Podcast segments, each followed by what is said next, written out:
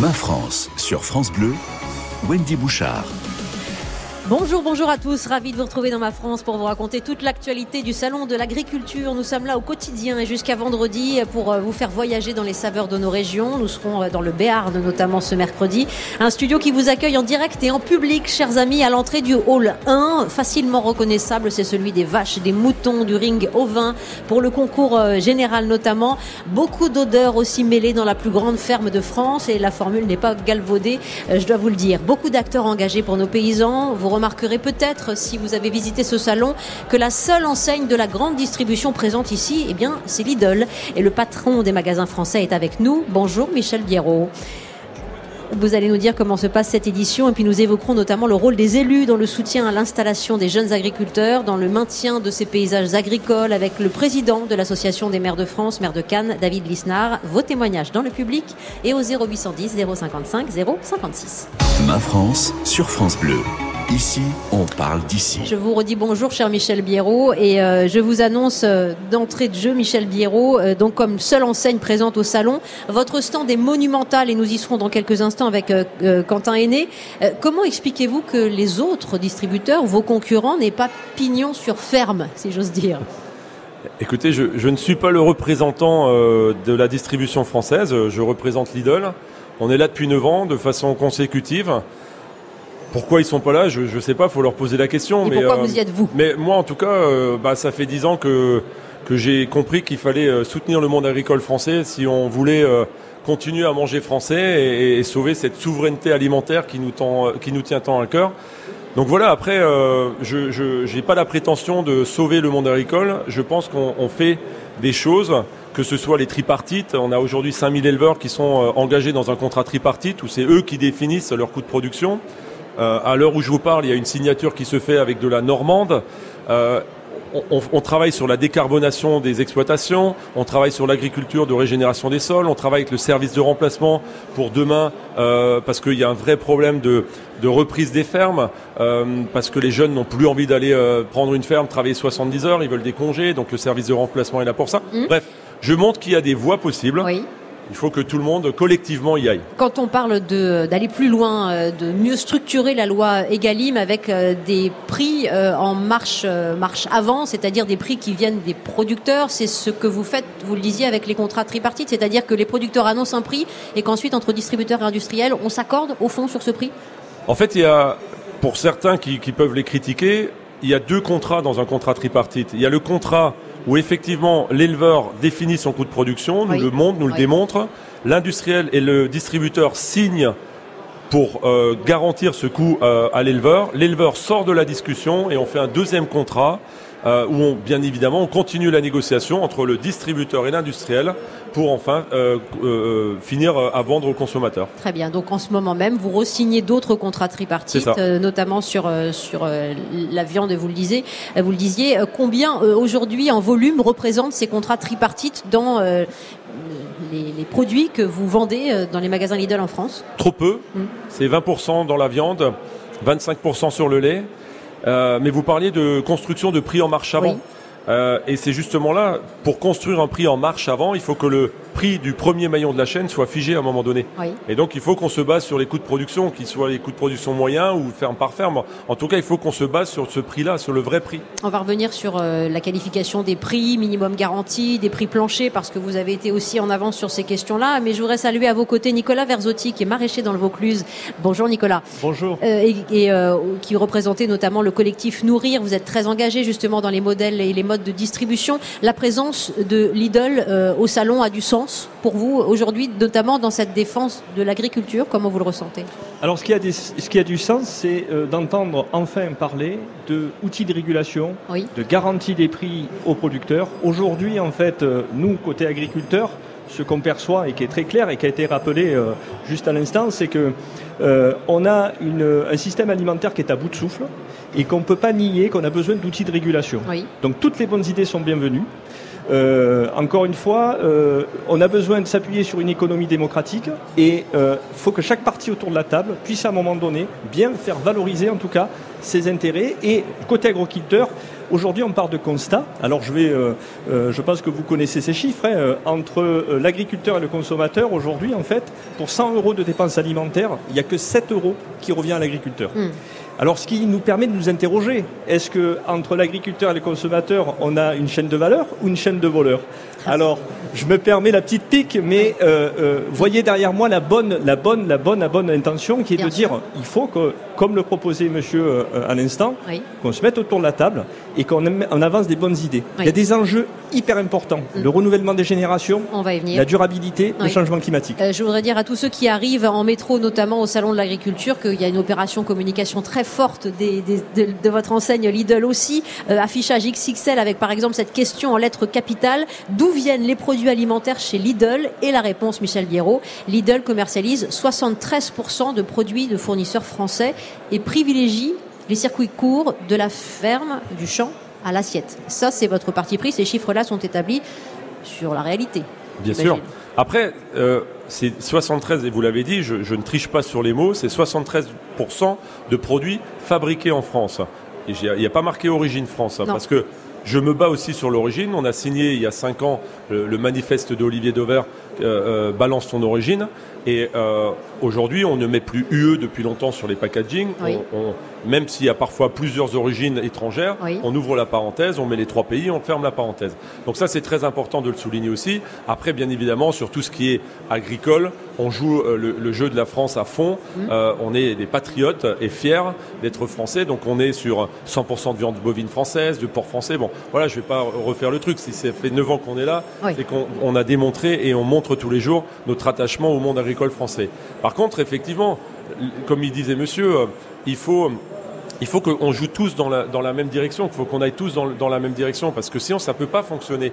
Et, euh, quand certains euh, tapent sur les prix comme, comme ils le font, c'est pas acceptable. Ça, ça détruit de la valeur, même si c'est légal, ça détruit de la valeur, et forcément, ça tire vers le bas, et celui qui paye, c'est au final l'agriculteur. Ils sont d'ailleurs assez sceptiques. Hein. Euh, Michel-Édouard Leclerc ne s'est pas encore exprimé, je crois, sur les prix planchers, mais euh, votre homologue pour euh, le magasin L'Enseigne Mousquetaire, Thierry Cotillard, voit ça d'un œil un peu mitigé. On va y revenir. vous dites que vous êtes présent en effet depuis 9 ans au salon. Vous restez, vous, à titre personnel et comme patron de l'enseigne, 9 jours au salon, Michel Biérot. On va voir ce qui se dit autour de votre stand, justement, dans quelques secondes avec Quentin Aîné. Écoutez d'abord la vision d'un agriculteur qu'a rencontré Willy Moreau, agriculteur breton autour de la présence de Lidl. Ils ont bien fait attention de mettre que des produits français euh, aujourd'hui au salon. Hein. Après 364 euh, jours par an, ils vendent du produit étranger. Toutes les grandes chaînes de magasins, que ce soit Leclerc, Lidl, euh, Intermarché, tout ça, ils disent on soutient nos agriculteurs. Tu parles. Ils soutiennent quoi? Ils soutiennent le, marché européen. Alors, s'il avait été en face de vous, vous lui auriez répondu quoi? Ben, Je l'invite, vraiment, je suis encore là cinq jours, je suis personnellement sur le stand, j'invite ce monsieur, et je comprends, il y a la moitié, plus que la moitié probablement des, agriculteurs français qui ne nous connaissent pas, qui ne connaissent pas tous les engagements qu'on a envers le monde agricole, et qui me prennent pour un distributeur lambda mais qui viennent, et c'est pour ça que je suis là, c'est pas que pour faire de la com, et je m'en suis jamais caché de faire de la com. Bien sûr qu'on vient au salon de l'agriculture pour faire de la com, mais moi perso, je suis en haut et je discute avec le monde agricole. Et j'invite ce monsieur, et avec grand plaisir, on discute ensemble sur tout ce qu'on fait. Et, j'ai chaque fois que c'est possible, j'ai du français dans les magasins. Si jamais il voit une affiche qui ne l'est pas, qu'il m'appelle et je lui expliquerai personnellement pourquoi ça ne l'est pas. côté consommateur, ça marche très très bien. Je vois Madame au premier rang dans le public qui a un beau sac euh, Lidl distribué justement aux abords du stand. Quentin Aîné, vous y êtes euh, à quelques mètres du studio euh, France Bleu, cet immense monumental stand Lidl. Qu'est-ce qui s'y dit et qu'est-ce qui s'y trouve, Quentin? Et bonjour Wendy, bonjour à tous. Je suis en effet avec euh, des consommateurs, des, personnes qui connaissent la marque euh, Lidl et qui ont aussi leur avis sur euh, les grandes surfaces. Bonjour madame. Bonjour. Alors vous, votre, votre regard aujourd'hui de la, grande distribution vis-à-vis des, agriculteurs, vous en pensez quoi de ce fonctionnement? Je pense que son fonctionnement, il... Ça fonctionne mal, oui, on l'a perdu. est-ce que, est-ce que vous êtes toujours là, Quentin?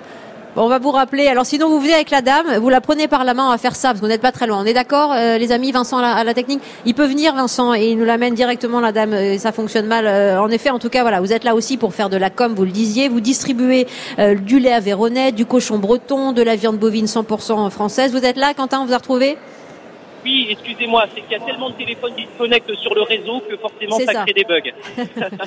Alors en effet, je suis avec une consommatrice et on est en train oui. de, de, parler donc de ce rapport à la grande surface vis-à-vis -vis des consommateurs. Et j'ai en face de moi une famille et tous les trois s'accordent bien sur une chose, c'est qu'aujourd'hui la, la, rémunération pose souci. Puis la rémunération des agriculteurs n'est pas suffisamment importante par rapport au, au travail qu'ils fournissent euh, et par rapport au prix, au prix d'achat que font les ou les distributeurs ou les intermédiaires euh, qui proposent leurs produits après en grande surface. Jeune homme, tu as quel âge? Euh, 18 ans. Alors toi, de, quel œil tu vois ça aujourd'hui, euh, le, le, la rémunération des, des producteurs euh, face euh, à la grande surface qui revend tous ces produits parfois avec un, un souci de rémunération? Alors c'est vrai qu'on pourrait penser que je suis extérieur à cette situation, mais bon, à mon âge, 18 ans, je commence à rentrer dans la vie. Donc je trouve que je suis d'accord avec mes parents. Il y a un gros problème, notamment à cause des intermédiaires c'est vrai qu'au magasin, on est content. Des fois, les produits sont très peu chers.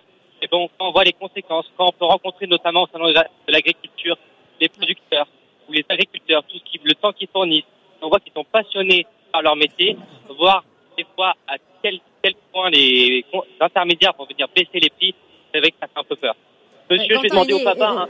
Oui, ah, Quentin, parce que la liaison, la liaison n'est pas très très bonne. Je suis, je suis désolée. Euh, les, les, les, visiteurs que vous avez à vos, à vos côtés sont-ils clients aussi de cette enseigne Lidl? Parce qu'ils nous parlent aussi de juste rémunération. Ils sont citoyens avisés. Ils ont envie d'être des consommateurs oui. responsables. Alors aujourd'hui, eux euh, ne m'ont avoué euh, connaître la marque, mais préféraient aller faire leurs courses ailleurs. Mmh. Euh, bah écoutez, voilà, c'est leur, leur droit. si j'ose dire, en tout cas, ils sont autour de ce stand aussi. Euh, vous donnez envie de mieux comprendre justement qu'il y a dans la grande distribution aussi euh, des facilités pour mettre en avant les produits locaux et cette juste rémunération, Michel Biérot. Bah, moi, je dis à, à ces, cette famille que s'ils sont pas clients, c'est pas grave. il en faut pour tout le monde. Mais par contre, je vous l'ai dit tout à l'heure, mmh. nous avons que 25% du lait qui est sous tripartite. Nous avons que 20% de la viande. Par contre, c'est très très bien identifié en magasin. Donc il faut que les clients aussi acceptent d'aller vers ces produits-là qui sont 10, 15 centimes plus chers. Il faut que les clients acceptent que euh, l'agriculture a un prix donc, oui. bien sûr qu'on essaye toujours de proposer les meilleurs prix, mais je ne peux pas être le seul, moi, à vendre du lait à 1 euro quand tous les autres le vendent 80. Bah, nous sommes devant l'enseigne de, de, la marque consommateur euh, C'est qui le patron Est-ce qu'on trouve dans les magasins Lidl, par exemple, le lait, les œufs, euh, C'est qui le patron, Michel oui, Biro alors oui. pas les œufs, mais le lait, le oui, lait. on en a. Mais il oui. n'y a pas que C'est qui le patron. Il y a, regardez, le président de Cantavelote qui est là, qui est une formidable marque équitable, avec qui on travaille depuis des années. Et donc il y en a plein qui, qui, qui ont bougé. Mais le problème, les volumes sont, sont très petits. Euh, on, on, vend 250, 300 millions de litres de lait par an. Euh, ces marques-là ne font que quelques millions. Donc, euh, il faut est-ce que, que vous, vous pouvez les, est-ce que vous, vous pouvez les favoriser aussi Mais c'est ce que je fais dans tous les magasins. Dans les 1600 magasins, on les, on les met en avant. Il faut mmh. que les consommateurs acceptent, Bien parce sûr. que parfois ils sont un peu bipolaires. Mmh.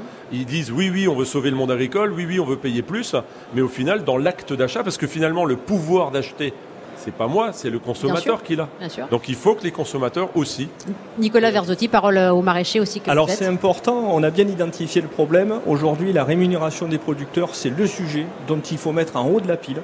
Et le, celui qui vient tout de suite derrière, parce qu'ils sont intimement liés, c'est les enjeux, notamment de, de système de production. Oui pour justement pallier à tout ce qui euh, se présente avec nous, devant nous pour, par rapport au changement climatique. Et M. Ribeiro a dit quelque chose d'important. Ce n'est que 25% donc ça veut dire qu'on on connaît déjà la marge de manœuvre qu'il va falloir et l'effort qu'il va falloir produire. Oui. Alors première chose, on n'attire pas les mouches avec du vinaigre, d'accord? Si on veut de l'installation, si on veut pouvoir justement viser l'équilibre de la souveraineté, y compris euh, euh, j'allais dire, au niveau européen, mais partons de la France, ça veut dire qu'il va falloir à un moment donné régler ces questions-là. Oui. Monsieur Ribeiro, il ne pourra pas être tout seul. Il ouvre une brèche. Monsieur Biero. Euh, pardon, excusez-moi.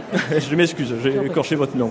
Mais euh, il ne pourra pas être tout seul. C'est-à-dire que là, il faut que tous les acteurs soient autour de la table et de manière responsable dire voilà, on va apporter des solutions. Peut-être qu'elles vont aussi euh, nous amener euh, beaucoup d'acteurs, et notamment d'hommes et de femmes politiques, qui ont peut-être une idéologie qui jusque-là guidait euh, toutes les orientations économiques, mmh. à évoluer. Et évoluer dans le bon sens. Parce que là, on parle de quoi? D'outils de régulation. Ça veut dire hein. les laiteries, ça veut dire les coopératives, ça veut dire exactement les distributeurs. Les distributeurs, tout court. chaque filière, chaque filière en fait autour de la table aura des propositions concrètes à faire, et c'est ensemble qu'on pourra justement. Établir. En effet, et la marge de progression est incommensurable, Michel Biron. Ah bah, elle est énorme. Après, il y a des, moyens très simples. Hein. Vous parliez tout à l'heure de ce fameux prix plancher. Mmh. On peut peut-être y revenir deux minutes, mais ça, cristallise beaucoup euh, les uns les autres, ce prix plancher, mais appelons-le autrement. Oui, appelons-le autrement. Vous, vous demandiez d'ailleurs, vous, sur France Bleu, Michel Biérot, d'inscrire dans la loi un prix minimum garanti, ou d'ailleurs l'obligation, on en parlait, de, passer par des contrats tripartites. Prix minimum, minimum garanti pour l'agriculteur.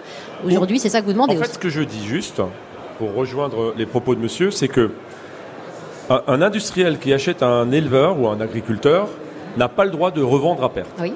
Moi, distributeur qui achète à l'industriel, je n'ai pas le droit de revendre à perte. Tous les éleveurs, tous les agriculteurs, eux, ont le droit de vendre à perte. Donc mettons dans la loi l'interdiction de vente à perte pour un éleveur ou pour un agriculteur. Et peut-être qu'on solutionnera. Peut mettons en place un prix de référence.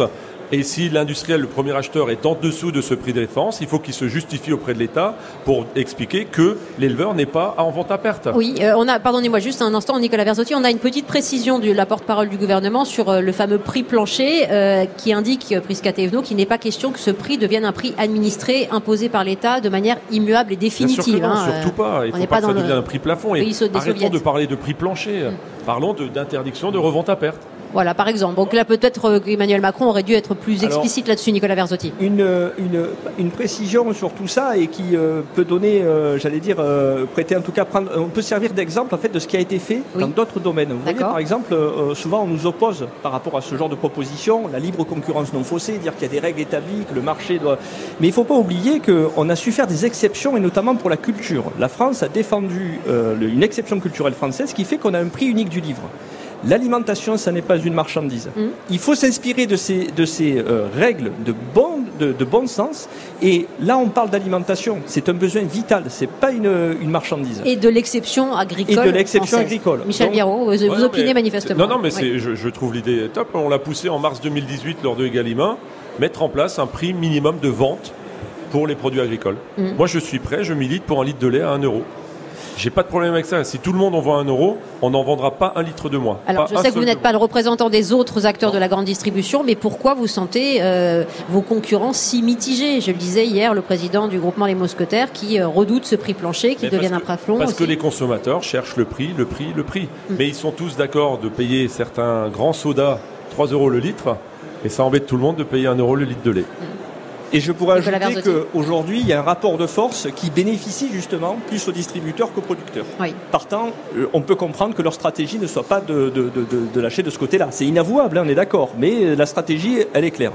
Par contre, on pourrait s'intéresser, et on va, les centres d'initiative pour valoriser l'agriculture et le milieu rural, les CIVAM, euh, vont, vont, s'y intéresser euh, à quels sont les bénéfices que font chaque acteur de la chaîne alimentaire entre l'agriculteur et le consommateur. Et ça serait intéressant d'avoir ces données pour aussi identifier les marges de manœuvre qu'il existe. Bah, par exemple, euh, il y a une, enquête de famille rurale que vous avez lue, euh, Michel Biérot, euh, qui indique les bénéfices de la grande distribution sur le rayon fruits et légumes, qui, pour certains acteurs, permettent d'ailleurs, qui, qui, l'utilisent pour combler le déficit d'autres rayons comme la pâtisserie. Est-ce que ça, est-ce que ça, ça se vérifie aussi chez Lidl? Est-ce que vous faites des bénéfices 247 millions d'euros en 2021 dans la grande distribution sur les fruits et légumes? J'ai vu récemment un chou-fleur à 4,09 euros. Le même chou-fleur, on l'achète 20 centimes, 25 centimes la tête. Chapeau. Je, un, acheteur chez moi qui fait ça, il est viré. Je le dis. C'est impensable, c'est impensable. Il y a des aberrations. Et de, l'autre côté, on vend du lait à 75 centimes.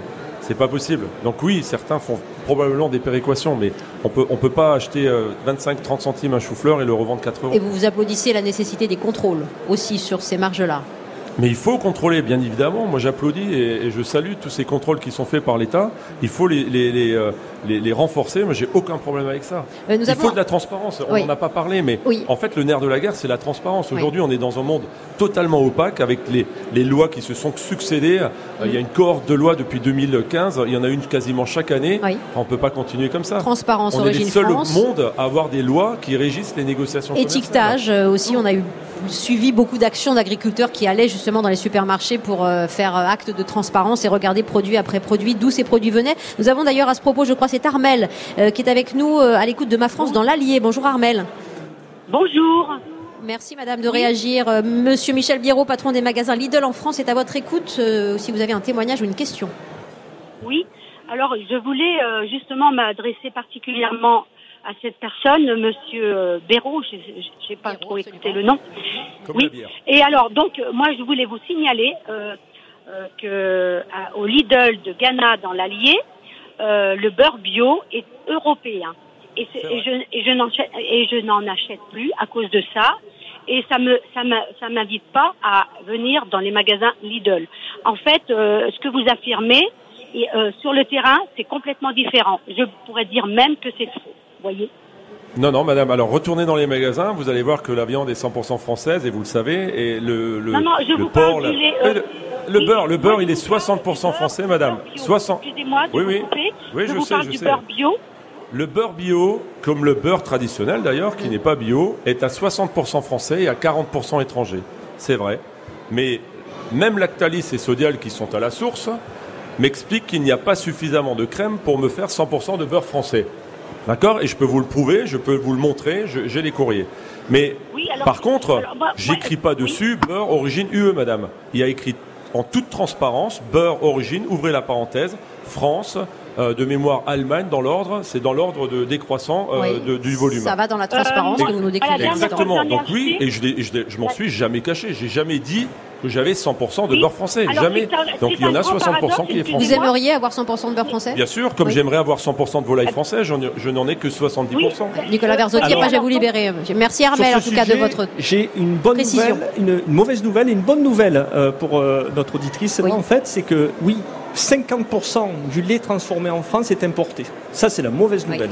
Mais la bonne nouvelle, c'est qu'on a toutes les ressources pour pouvoir produire et être autosuffisant en bovin lait, donc en lait, en production de lait, et notamment avec des systèmes extensifs et durables, des systèmes de production économe et autonome. Mmh. Les CIVAM en savent quelque chose puisqu'ils sont engagés là-dedans, dans ces systèmes-là. Donc c'est ça ce qui est heureux. Et il faut l'encourager. Et pour ce faire, il faut garantir en tout cas qu'il y ait une valorisation de la production au bon prix. On va dans le même sens. Nicolas Verzotti, vous restez avec nous. Je salue l'arrivée de David Lisnard, monsieur le maire de Cannes et président euh, de l'Association des maires de France. Bonjour David Lisnard. Bonjour. Euh, voilà, vous croisez Michel Biérot quelques instants que je laisse repartir au stand Lidl parce que vous avez un invité de taille, je crois. Oui, il y a le ministre euh, de l'Agriculture allemand qui est sur le stand et qui veut échanger justement sur tous ces sujets. Euh, parce qu'ils ont les mêmes problèmes en Allemagne. Donc euh, il, faut, il faut aussi euh, discuter au niveau européen. Merci beaucoup Michel Biron. Merci Wendy. Merci beaucoup et à tout de suite dans Ma France, chers amis. Ma France sur France Bleu. Ici, on parle d'ici. Ma France sur France Bleu Wendy Bouchard. Il est 12h31, nous sommes en direct et en public, euh, en direct du Salon de l'Agriculture. Nous sommes euh, à l'entrée du hall 1. Venez nous voir d'ici vendredi. C'est un magnifique stand qui vous accueille. On vous y attend. Euh, on échange aussi avec vous dans ce salon fait par les agriculteurs, fiers de présenter aussi leur métier. On parlait du rôle de la grande distribution aussi dans la fixation des, prix et dans cette évolution que nous appelons tous de nos voeux pour une meilleure rémunération avec le patron de l'enseigne Lidl, Michel Biérot. Et puis il y a cette fierté agricole qui se diffuse depuis plusieurs semaines dans nos territoires. Et c'est bon d'en parler aussi avec vous, David Lisnard. Euh, quel a été euh, votre programme euh, du matin depuis votre arrivée ici au salon, Monsieur Lisnard? C'était un programme intense, comme chaque année d'ailleurs. Hein, de, rencontres avec plusieurs professionnels, à la fois de l'élevage et, de l'élevage de production laitière, mais aussi bovin, avec la rencontre de toute l'organisation qui réunit les distributeurs, les transformateurs et les producteurs de lait, mmh. et avec donc toutes les problématiques euh, de répartition de la valeur hein, qui sont au cœur de, l'agriculture euh, actuelle. Une euh, très très belle rencontre avec les maires de France, puisque pour la première fois, l'Association des maires de France, que, que j'ai l'honneur de présider, a organisé un rendez-vous. On était sur le stand des brasseurs. Et puis, je vais continuer à aller à la rencontre des stands locaux, parce qu'il y a des problématiques locales Et, vous savez, le, lien entre les communes, les, mairies et, l'agriculture sont des liens anciens. ce sont des liens qui renvoient aux problématiques actuelles de logistique, de, circulation environnementale. On peut en parler très très longtemps. Et, je rappelle que l'Association des maires de France, l'AMF, est une grande association d'agriculteurs encore aujourd'hui, sur les 35 000 maires de France, et vous êtes vous-même présente euh, au Congrès des maires chaque année, euh, ici même, porte de Versailles, 7 000 maires sont agriculteurs.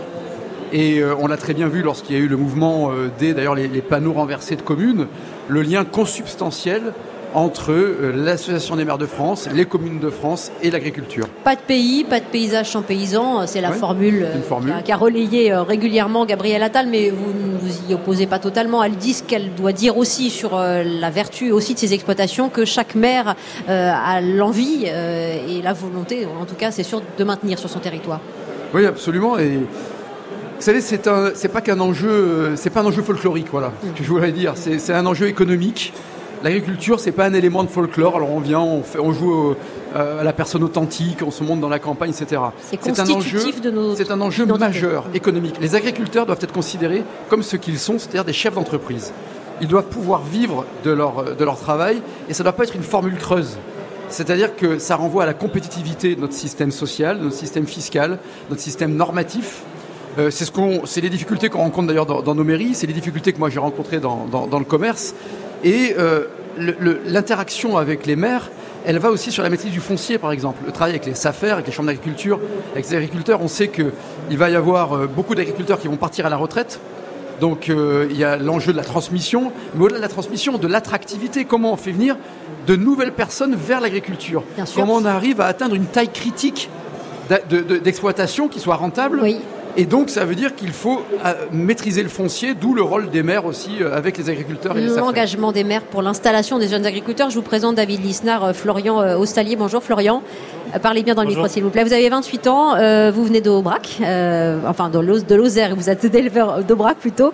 vous avez une quarantaine de vaches mères aujourd'hui. Votre présence au salon est-elle aussi importante dans ce lien que vous pouvez nouer avec ces, ces élus, ces politiques plus largement pour, pour aider cette jeune génération que vous représentez euh, oui, du coup, euh, notre présence aujourd'hui, les, jeunes agriculteurs ou même les plus anciens, euh, elle est d'autant plus importante cette année avec le mouvement qui s'est créé là, parce que c'est une réelle, année de transition où il va falloir que les choses bougent.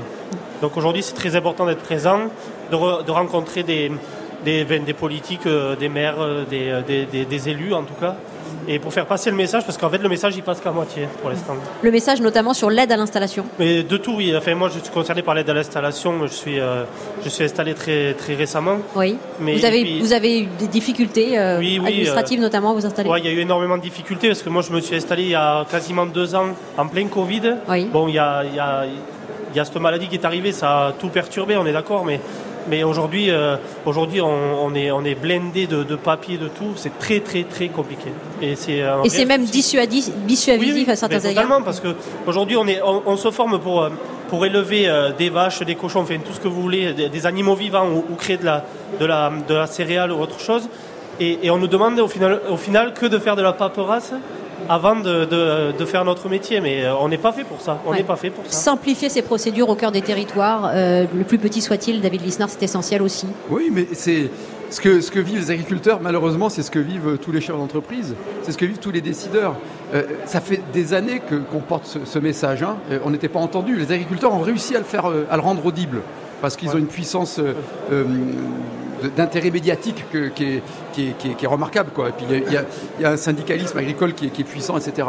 Mais euh, ce que je veux dire, c'est que c'est le problème de la France. C'est qu'aujourd'hui, partout ailleurs, même dans des pays très administrés, euh, comme la Suède, comme l'Allemagne, etc., on estime, par exemple, dans la fonction publique, que les, tâches administratives, c'est 25% des agents. Chez nous, c'est 34%. C'est le problème de l'hôpital, c'est le problème de l'industrie, c'est le problème de la police. on, a l'impression qu'on est passé d'un régime de, liberté, de responsabilité à un régime d'autorisation préalable. Et, et, avec des services qui se contredisent. Oui. L'Adréal va contredire la DDTM, mhm. qui elle-même ne va pas être d'accord avec l'ARS. Et, ça, c'est ce que vivent les agriculteurs, c'est ce que vivent les maires, c'est ce que vivent tous les porteurs de projets en France. Au bénéfice de la crise agricole, vous avez obtenu des gages les uns les autres sur la simplification justement. Est-ce qu'en tant qu'élu, les choses sont rendues plus simples et à partir de quand justement pour favoriser par exemple l'aide à l'installation? Je ne veux pas tomber dans la facilité. Euh, euh, mais moi j'ai un certain âge, je suis malheureusement euh, plus un jeune, et je l'ai tellement entendu cette promesse. donc on attend de voir, nous on y croit, je ne veux pas faire de procès d'intention aux gens, mais ce que je crains, c'est que les mêmes causes produisent les mêmes effets. Euh, sans entrer dans les détails techniques, mais vous euh, voyez, au plan local, je vais quitter le domaine agricole, on nous parle de différenciation. Bah, c'est une couche de plus de bureaucratie pour avoir une capacité d'adaptation locale.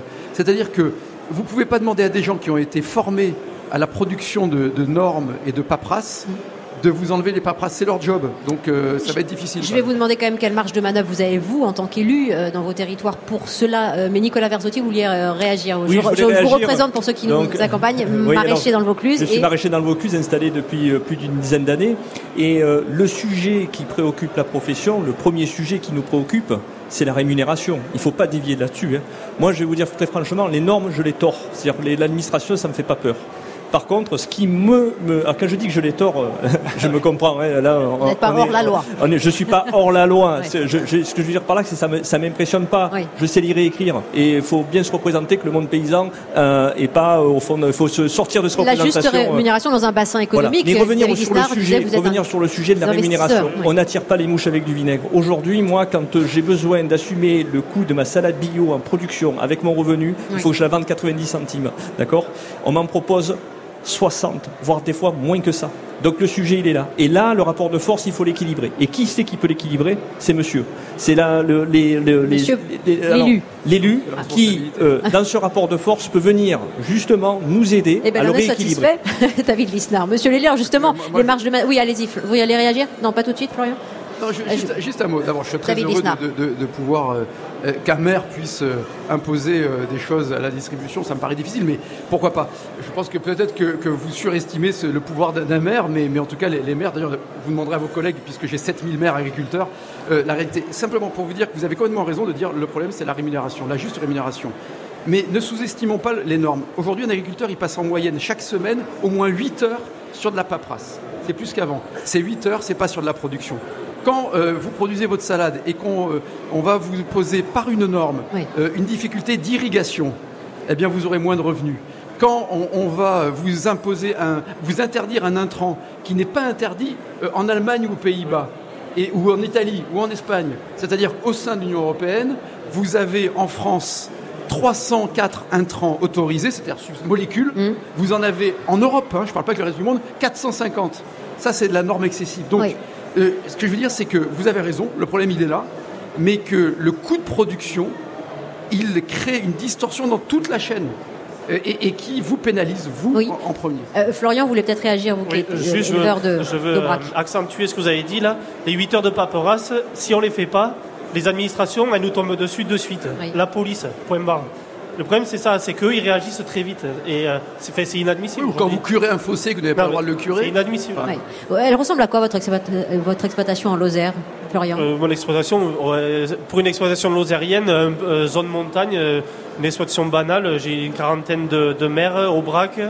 Et ensuite, j'installe quelques ferrandaises, oui. de race ferrandaise à côté, juste par, par passion. Et je les conduis sur 150 hectares. D'accord. C'est extensif. Pardon C'est extensif, hein, c'est très extensif. Ah oui, oui, on reste, euh, il faut rester petit de toute façon. à un moment donné, euh, nous, la Lozère, c'est un territoire euh, rural mm. plein pot, donc mm. il faut rester comme ça. Et, mm, mais le, gros souci, c'est la rémunération. Aujourd'hui, moi, je vais le dire de suite, j'ai gardé trois jours de mon travail précédent à côté pour vivre. Aujourd'hui, ça fait 40 ans, même peut-être 60, moi je suis jeune, je ne connais pas tout, que l'agriculteur, que ce soit la femme ou l'homme, on vit sur le salaire de notre, notre, notre conjoint. Mm. Si aujourd'hui, les, pardon, les consommateurs, ils trouvent ça euh, admissible, moi je ne comprends pas. Ce n'est pas normal qu'aujourd'hui, euh, dans un couple où il y a un agriculteur ou l'agricultrice, qu'on vive sur le salaire de la personne qui travaille à côté. Donc si vous, vous êtes d'accord avec ça, moi je suis, euh, c'est inadmissible totalement. Mm. Donc pour pas euh, prendre l'argent, point barre, de ma, de, ma compagne. Moi, j'ai gardé un boulot à côté. J'augmente encore mes heures de travail par semaine. Qu'est-ce que vous faites à côté À côté, je conduis, euh, je, fais, euh, je ramasse des animaux destinés à la boucherie, à l'export de, de Brouta, par exemple, vers l'Italie, les pays tiers. Donc j'ai gardé ce boulot pour vivre et pour pas vivre sur le, je le répète, sur le salaire de ma compagne. Oui, ajoutez à cela des agriculteurs qui euh, arrivent, donc pour 7000 d'entre eux à, être aussi maires de France, euh, c'est une double passion, double vocation et vous ne pouvez qu'abonder dans le sens, euh, David Lisnard de, de Florian, qui, qui nous émeut avec cette réalité-là et en même temps ça, son envie de continuer. Oui, bien sûr, mais c'est... Enfin, ce que l'on voit, c'est des personnes méritantes qui prennent des risques, qui, qui gagnent peu leur vie, qui entretiennent l'image d'un pays euh, nourricier. On a besoin de se nourrir et, d'une France qui est, belle, mais qui aujourd'hui ne doit pas être méprisée. Je peux vous donner un exemple. Euh, on va parler des Alpes-Maritimes dans quelques instants parce que vous êtes aussi maire de Cannes, évidemment, David Lisnard. La région Occitanie, euh, que, Carole Delga euh, identifie très bien, illustre très bien comme présidente de région, veut acquérir des terres agricoles pour favoriser l'installation avec la première foncière agricole régionale. Elle veut accompagner la transition avec des contrats d'agriculture durable, acquérir des terres agricoles. Voilà. Alors, est-ce que c'est dans les pouvoirs et les compétences d'un maire que de favoriser aussi euh, cet achat de terres agricoles pour faciliter, euh, par exemple, l'installation de jeunes agriculteurs sur son territoire. un maire peut, par le plan local d'urbanisme, sanctuariser les terres agricoles. Hein, et ça se fait dans un cadre juridique très contraint. Euh, Scott, DTA, etc. C'est tous ces, tous ces gros mots.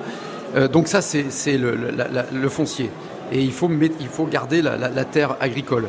En revanche, la région peut le faire parce que la région a une compétence développement économique mmh. et, donc euh, considère l'agriculture à juste titre comme une activité économique euh, stratégique et donc fait du portage foncier.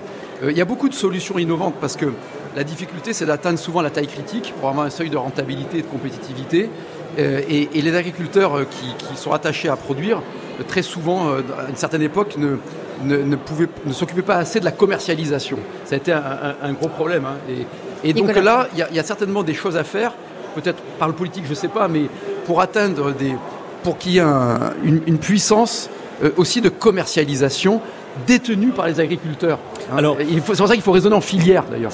Exactement. Alors, j'abonde et je dirais que c'est d'ailleurs euh, là où vous pouvez nous aider, c'est faire entendre ce son de cloche notamment auprès de vos collègues qui sont parfois loin de nos campagnes et loin de, justement de nos territoires. Mais exactement, je vais prendre mon exemple. Vous savez que je suis plus proche de vous que de les collègues en question, hein, parce que c'est pas des collègues. Enfin, c'est oui, mais vous êtes plus proche d'eux que moi. mais par contre, euh, euh, moi, je prends mon exemple. Ma ferme ne pourrait pas exister si je ne coopérais pas avec d'autres agriculteurs et agricultrices pour commercialiser mes produits. Ah. Ça s'appelle un marché régulé. C'est un magasin de producteurs où, euh, ben, en gros, on s'est réparti l'approvisionnement du magasin et on se donne aussi, on a la main sur la distribution, sur la construction du prix.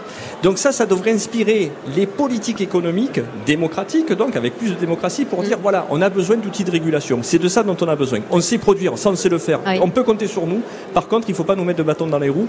Et les bâtons dans les roues, c'est plus que euh, au-delà les normes. Très sincèrement, ça nous impressionne pas, faut le dire. C'est un peu. Mais par contre, la rémunération, c'est le sujet. Nous sommes. Euh, oui, allez-y. Et j'allais terminer en disant que dans les territoires, la force de encore une fois de notre pays, c'est qu'on est un pays où on a le plus de terres arables par habitant. Mm. On a des ressources, il faut les préserver. Et on le fait.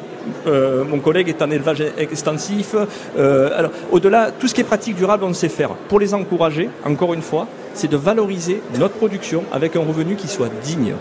Et là, pour le coup, on a un grand boulot, grand boulot à faire. Alors Nicolas Versotier est avec nous, Florian Ostalier, notre invité jusqu'à 13h, euh, David Lisnard, euh, président de l'Association des maires de France et, maire de la commune de Cannes dans les Alpes-Maritimes. Je voulais qu'on s'arrête un petit peu sur votre territoire, euh, particulièrement intéressant aussi, parce que d'abord, globalement, la région sud, si l'on associe l'Occitanie aux Alpes-Maritimes, est la championne sur le marché du bio aujourd'hui, avec 28% des, des, exploitations comptent à peu près 10% en moyenne au niveau national.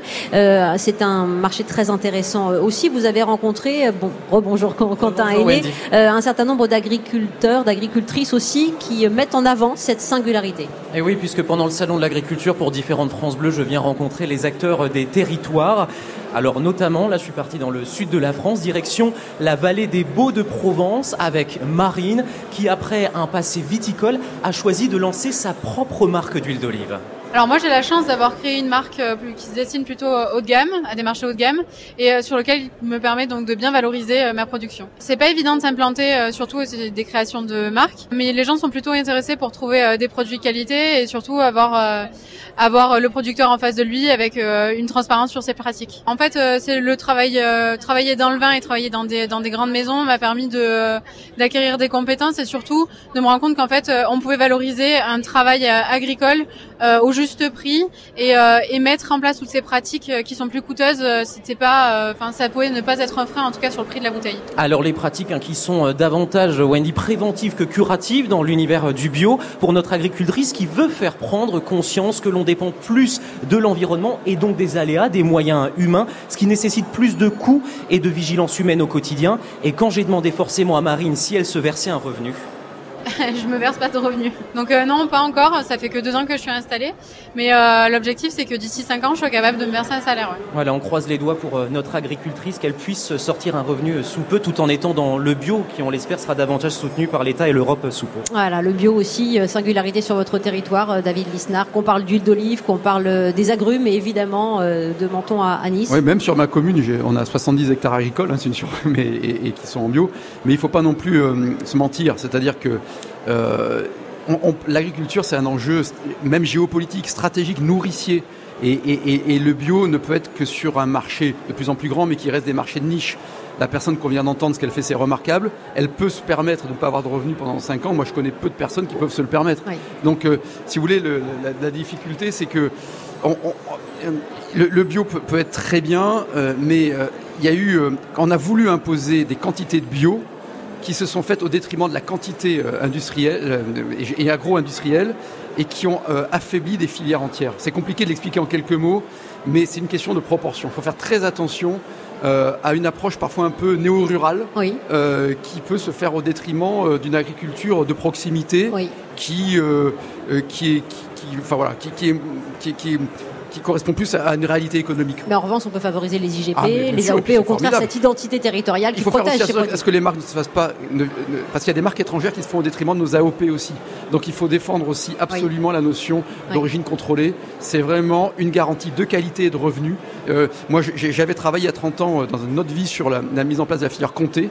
Ça a été une très très belle réussite qui fait que aujourd'hui toute la filière, parce qu'on part du, grâce à la, à la puissance de l'appellation, on arrive à un prix d'acquisition du consommateur assez élevé. Mmh. Et donc, tout, en bénéficie. On parlait du reblochon tout à l'heure. Tout à l'heure, euh, la, la, profession s'est organisée de façon totalement verticale. Le prix est fixé sur le marché à un niveau élevé et à la fin tout le monde gagne, y compris le producteur. Les producteurs de lait euh, dans le Jura qui font du euh, ou dans le, qui, font du comté, je peux vous dire qu'aujourd'hui ils, gagnent bien leur vie. Hein, voilà. Euh, Nicolas Verzotti. J'ai tout de suite envie d'apporter une précision. Attention, le problème c'est pas le bio, c'est le marché voilà. met les bâtons dans les roues du bio. Ça. Et ce qui est, il faut se rappeler une chose, c'est qu'on on est face à des enjeux qui se présentent à nous. Hein. On sort d'une période où on a eu une stabilité climatique pendant des millénaires. On a, et là, un accès à l'énergie qui posait aucun souci. Donc ce qui a pu faire développer un certain, un certain modèle de, agricole. Aujourd'hui, on bascule dans quelque chose de complètement différent, instabilité climatique et tout ça. Mm.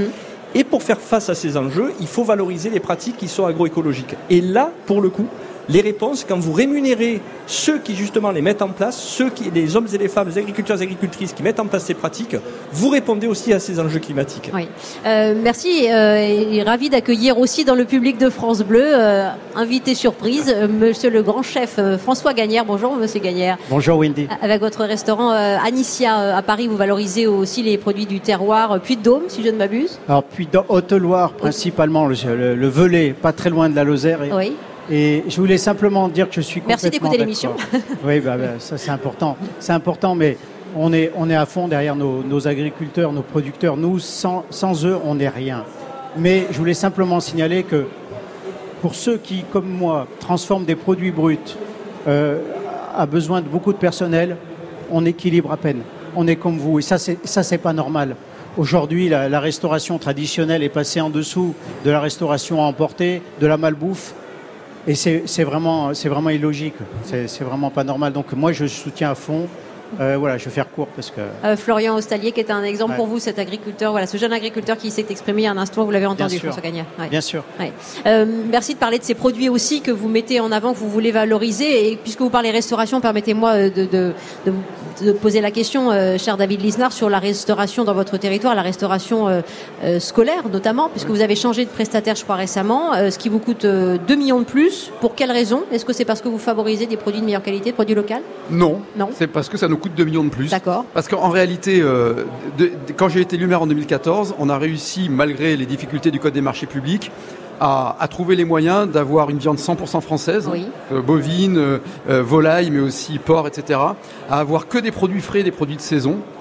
mais là, en l'occurrence, l'inflation sur les produits alimentaires euh, liées euh, notamment euh, au coût des semences, liées au coût de, de l'énergie, fait que mécaniquement, on a eu une telle augmentation. Vous avez expliqué... mais toutes les cantines de France, c'est un, sujet majeur. Hein. Mais sans répercuter le, bah, la facture. Le problème, c'est qu'il n'y a, pas de secret. C'est-à-dire qu'il y a une partie qui est répercutée auprès des parents, parce mmh. qu'il faut bien payer un repas. Mmh. Un repas entrée, plat, dessert complet, que des produits frais à 3,40 euros. Je pense qu'il y a quand même peu l'équivalent. Mmh. Mais il nous revient plus cher. Donc il y a une partie qui est mutualisée dans le budget, mais ça reste de l'argent des contribuables. Hein. Oui. bien sûr. Et vous avez expliqué détourner ce code des marchés publics, la réglementation européenne pour, euh, pour favoriser. Ça pourrait valoir des problèmes. Voilà. de contourner. Contourner. Voilà. Euh, mais ce qu'il faudrait que la loi permette d'acheter clairement plus de produits locaux, plus de produits bio. C'est une demande faite par beaucoup d'élus. Est-ce que euh, c'est une nécessité, une urgence? Oui. Alors tout le monde dit ça. Je, je, je risque d'être mal compris, mais je vais quand même le dire parce que je ne sais pas être hypocrite. Euh, la préférence agricole, locale, etc. C'est bien joli. Mais le problème, c'est que ça masque le problème de base, c'est comment se fait-il qu'avec les mêmes contraintes que le reste de nos, de nos concurrents, eux, je parle au sein de l'Union européenne, Italie, Espagne, euh, Allemagne, Pays-Bas, alors qu'on produit à côté de chez nous, que les agriculteurs ne gagnent pas leur vie, on est des produits plus chers. Donc il ne faudrait pas que des mesures de protection locale, en fait, elles masquent le vrai problème, qui est le problème d'un système social qui est à bout de souffle, qui ne fonctionne plus. Alors je sais que c'est moins facile à dire, c'est tellement plus facile de dire euh, on va acheter que local, machin, etc. Moi, je voudrais acheter local pour des bonnes raisons, parce que les produits sont meilleurs, mais parce qu'on est sorti d'un système social délirant mmh. qui fait que quel que soit le métier aujourd'hui, on n'arrive plus à dégager de la marge parce qu'on est à bout de souffle. Oui, euh, Nicolas Verzotti, ça va vous faire réagir. Attention, hein, euh, on débagage de la marge, mais pas partout. Hein. Aujourd'hui, et ça c'est l'Observatoire de français des prix et des marges qui le dit, entre l'agriculteur et le consommateur, d'accord, pour 100 euros de dépenses alimentaires, il n'y a que 7 euros qui revient à l'agriculteur. Donc on peut se poser la question, est-ce qu'entre l'agriculteur et le consommateur, il n'y a pas une chaîne de voleurs à la place d'une chaîne de valeur. Excusez-moi, je me permets le pic. Mais deuxième chose, et donc on peut identifier les endroits en fait où, c'est, où, ça, où, ça, où ça s'évapore. Par contre, il ne faut pas perdre de vue et prendre du recul sur ce sujet, mm. qu'il y a des enjeux qui dépassent la simple, j'allais dire, production locale et tout ça. On est, pour répondre, les systèmes les plus résilients sont ceux de monsieur, ce sont ceux qui, les systèmes agroécologiques extensifs, et on sait que ceux-là, en fait, ils dégagent des performances en termes de rendement qui sont inégalées par rapport à des systèmes qui sont plus dépendants des énergies fossiles fabrique la fameuse identité que vous décriviez il y a quelques instants, euh, David Lisna. Si vous cherchez dans votre chaîne de valeur ou de voleurs, euh, je dis, je sais, je dis pas qu'il y a des voleurs, mais enfin, la plus grosse déperdition entre ce que paye le consommateur et votre revenu, c'est quand même les prélèvements sociaux et les prélèvements fiscaux. Hein. Euh, c'est pas forcément ceux auxquels vous pensez. Voilà. vous connaissez les bénéfices nets de l'agro-industrie et, de la distribution Alors, je, été publié en 2021. je, suis le représentant d'aucune profession. Ce que je veux vous dire, c'est que ce que je sais, c'est que les transformateurs ont des, résultats, je ne parle pas de l'habitat, je parle du résultat net, une marge nette qui est à peu près 2% en France, et que même les distributeurs, qui ont des marges correctes, ont des, des, marges en France qui sont souvent inférieures à la marge des distributeurs dans les autres pays européens. Donc le premier problème, il vient avant tout de notre compétitivité sociale et fiscale. Et ça, il faut le regarder en face. Euh, David Lisnard, euh, vous représentez ici aussi quelque part euh, l'agriculture française, car vous représentez parmi les 35 000 maires de France, vous le rappeliez, 7 000 agriculteurs maires aujourd'hui qui conjuguent ces deux passions, ces, deux métiers. Vous disiez que l'Association des maires de France est présente évidemment aussi sur le, salon. Quel message avez-vous envie, en conclusion de, cette émission, de lancer notamment à Florian Ostalier qui a ici 28 ans et qui exprimait à la fois sa passion et sa détresse finale? Moi, j'ai surtout des messages à entendre et j'entends chacun des messages qui, mm. me sont adressés, mais le message, c'est de dire que l'avenir de la France ne se fera pas sans commune et, sans agriculture. Et que euh, aujourd'hui, dans nos mairies, on doit être aux côtés des agriculteurs pour éviter les délires parfois de certains néo-ruraux qui viennent à la campagne et qui n'acceptent pas qu'il y ait une activité à côté de chez eux. J'ai des remontées partout sur le terrain. Euh, de faire en sorte que quand on fait un aménagement routier, on pense à la circulation des tracteurs. Parfois, on n'y pense pas. C'est des, des problèmes euh, que l'on rencontre dans beaucoup d'endroits. De faire en sorte qu'on défende des retenues d'eau. Aujourd'hui, euh, presque deux tiers de, de, de, la pluie, elle vient de l'évaporation euh, des, des, des, espaces naturels plus que des mers. Donc on a besoin aussi d'irriguer et donc qu'on puisse que l'on qu'on aide à utiliser les eaux usées traitées pour irriguer comme cela se fait formidablement bien dans beaucoup de pays. C'est 20% quasiment en Espagne. On est à moins de 1% en France. Voilà. Donc il y a aussi un gros support mmh. concret à apporter à nos agriculteurs qui ne tombent pas dans la démagogie. Et mettons en avant euh, les produits, la fierté aussi de ces agricultures françaises, elles sont multiples. Bonjour Alex Montfort. Bonjour Vous allez animer une belle émission à partir de 16h sur France Bleu Gare Lozère et mettre en avant justement ces identités. Ben oui Wendy, puisque le réseau France Bleu, c'est quand même 44 stations locales qui pendant ce 60e Salon international de l'agriculture mettent en avant les producteurs et éleveurs de la région. Euh, ce soir donc entre 16h et 19h, France Bleu Gare Lozère sera en direct hein, de Paris Expo Porte de Versailles aux côtés des producteurs gardois et lozériens. Alors pendant ces trois heures, on mettra en avant les produits phares de nos deux départements de la région. Occitanie, bien sûr, hein. Euh, style euh, l'oignon doux des Cévennes, le taureau de Camargue, animal emblématique du Gard. On va s'intéresser aussi à la viticulture, l'AOP Languedoc, l'IEP Cévennes. On parlera aussi de la châtaigne, la châtaigne en Lozère. Ouais. Ah oui, elle est excellente quand même, cette châtaigne lozérienne. France Bleu Gard Lozère, donc, en direct du 60e Salon international de l'agriculture entre 16h et 19h. Merci Wendy. beaucoup cette belle diversité aussi. Merci Florian Ostalier, merci Nicolas Verzotti, merci Monsieur David Lisnard. Merci, bon, merci à bonne vous. suite de, de salon. À tout de suite sur France Bleu. favorite.